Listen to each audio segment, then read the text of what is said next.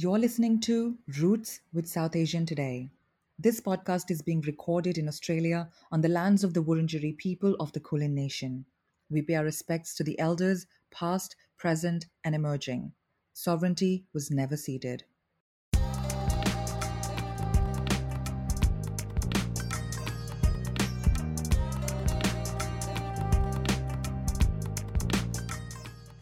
Welcome to Roots. Today we are talking to filmmaker Aman Kaleem, who is the CEO of Kahaani Wale, which means storytellers, a media tech company in Delhi that focuses on social impact.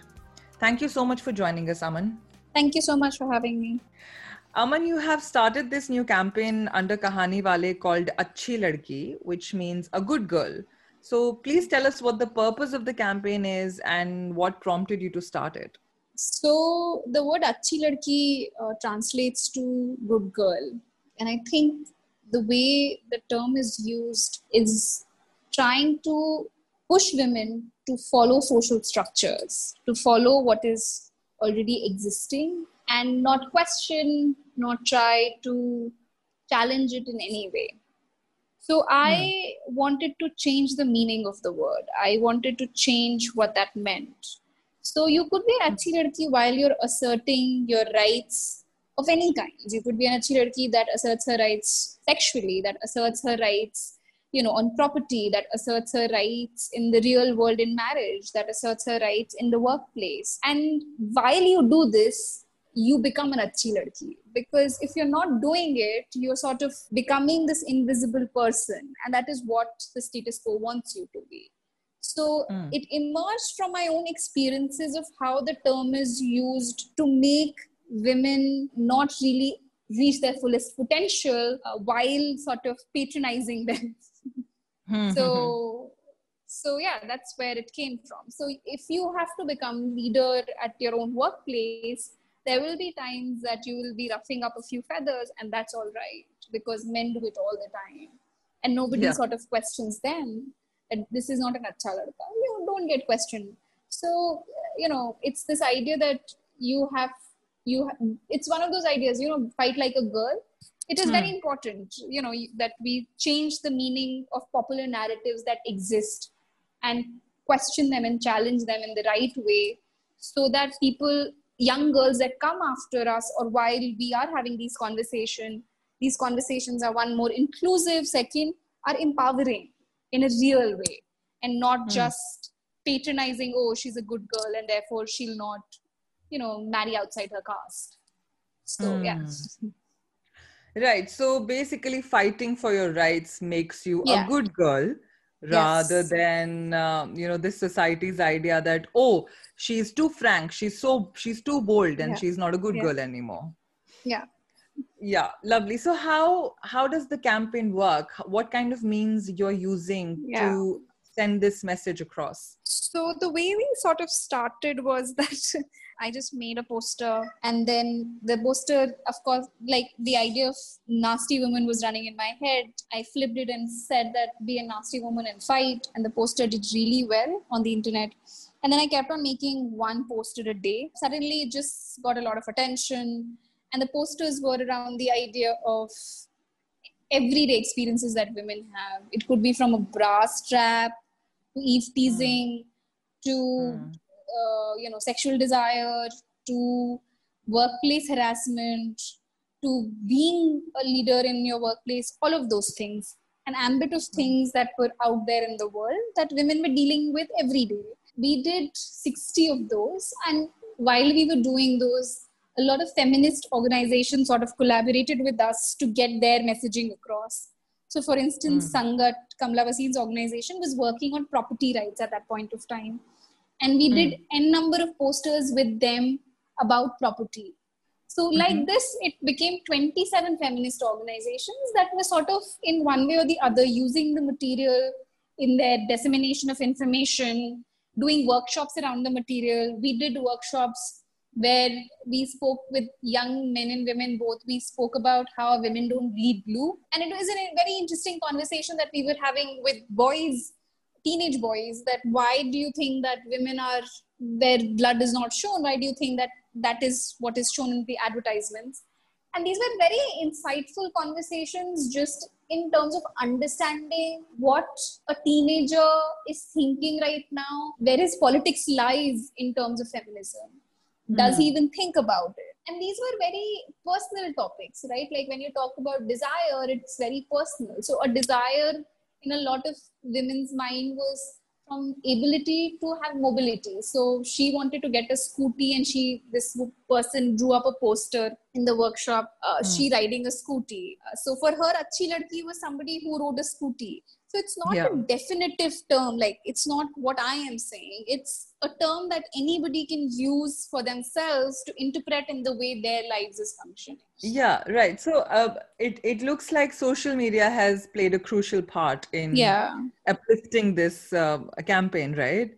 Yeah, uh, that's actually quite true because sometimes I have to go on social media to find women and like-minded people to share my experiences about feminism or to share my thoughts on it because social media has become this big platform where you can connect with people you don't even know mm. and you can together push the conversation further mm. so if there's one movement for example in india that has inspired you or uh, uh, that has pushed the conversation even further and made you think more about acchi ladki what would it be so uh, social media is a part of it but i don't sort of look at it because social media is also a rabbit hole and i recognize that. The way social media is functioning it is it is something that sort of once you get into the conversation is just becoming darker and darker. Specifically like things like facebook and twitter which are just much more popular have less spaces for any kind of dissenting voice you know you'll find a few feminists that will come and join the conversation. But it is a very armchair sort of an activism which is something that we didn't want our campaign or our work to be. We actually want to, to do things that make a difference in real way. The element of uh, you know from workshops to using the material for uh, educational purposes things like that was integral part of the campaign because i feel that what happens is social media we were looking at our audiences and these audiences were all urban audiences and a lot of them were men and a lot of them were men of a certain age group. The women were engaging in a certain way, but these were small groups of women that were engaging. Now, we had no interaction with tier two or tier three women we had no interaction with rural women and we were talking about things like agriculture and how women don't have any right over land while they do mm-hmm. so much work mm-hmm. now this is a conversation that has to happen on the grassroots as much as it can become a part of popular discourse it needs to mm. happen at the grassroots for us it was very important to figure out a way to reach there there are smaller organizations in west bengal there is an organization called Haqdarshak. All these organizations have sort of taken that in their own way and use the content, which is what how we look at the success of the campaign. So social media for me, of course, you know, there is you can find like-minded people in communities that you wouldn't find otherwise. You're absolutely right in it. But the campaign we wanted to make it a little bit bigger and real in that sense, not just on social media of course there's a lot of value in doing art and creating that content and making all of those things but also i want to do things that actually you know make a difference change people's mind any way possible even in the smallest way possible so even if i had a conversation with a 14 year old and if i was able to explain to him that no you know you should go and talk to your sister about pads or you should be able to look at pad and be comfortable with it hmm. for me that's a very important conversation and i would really choose to do that. Fantastic. So, where do you think the feminist conversation in India is right now? One, I think what we really need to accept as a matter of fact is if a woman has any say in a man's life, people will immediately call her names. Hmm. Immediately, no matter without blaming the man at all.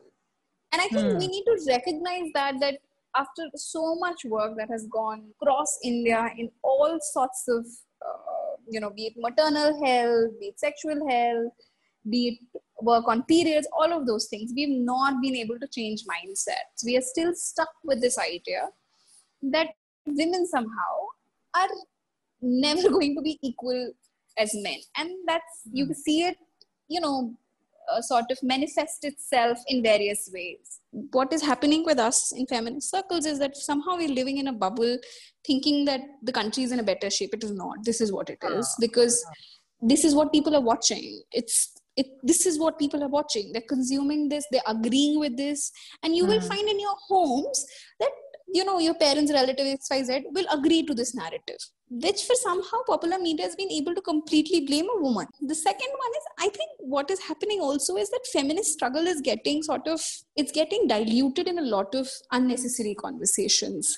So uh, when I did my film Shadi Sex or Parivar, which is about how do young women navigate institution of marriage, which is a very important institution in women's life and not necessarily all women need to go into it but a majority of women do. So how do they make these choices? And even empowered women make these choices. So what is their sort of metric that they get into that institution? So every conversation that i was having with reporters you know in film festivals all of those things was very binary. The conversation was like about this idea of we only get outraged on rape for instance and not necessarily all rapes a particular kind of rape Mhm. so it is what is happening is that the real struggles which are around the idea of you know oh i, I should have more financial independence.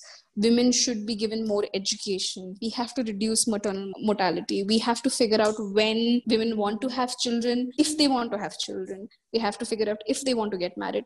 The real struggle is somehow completely getting lost in conversations that are trivial. I feel that we need to refocus on what is important you know as feminists what is important? We need to figure out fights that we want to take up and change narratives.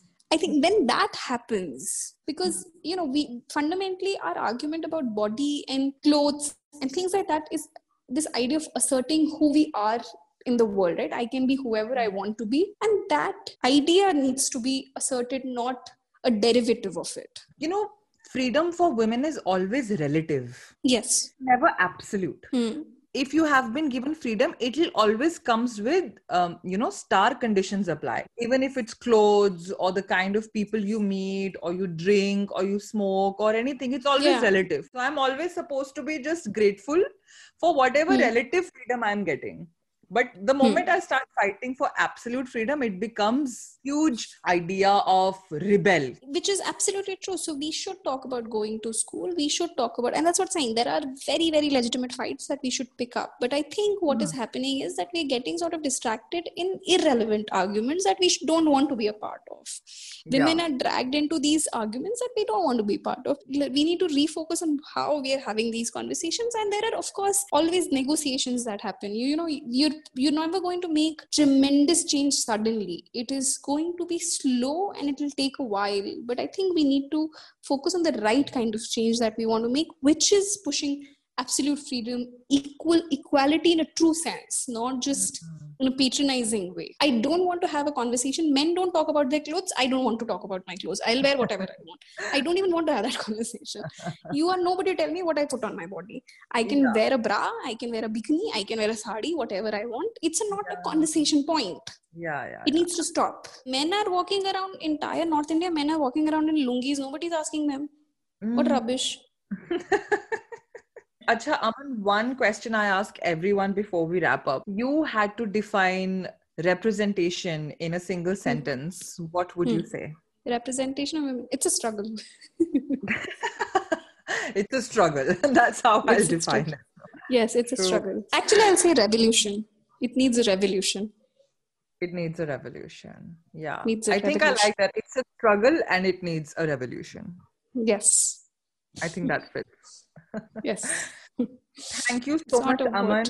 And um, you know, uh, best of luck with Acchi Ladki. It's a fantastic Thank you. campaign and something something I wish I had when I was growing up. But I'm so glad that the young girls and young women of India and South Asia, uh, you know, in general, have access to such campaigns and they can at least Mm. talk about it and engage with it and know Mm. that they're not alone.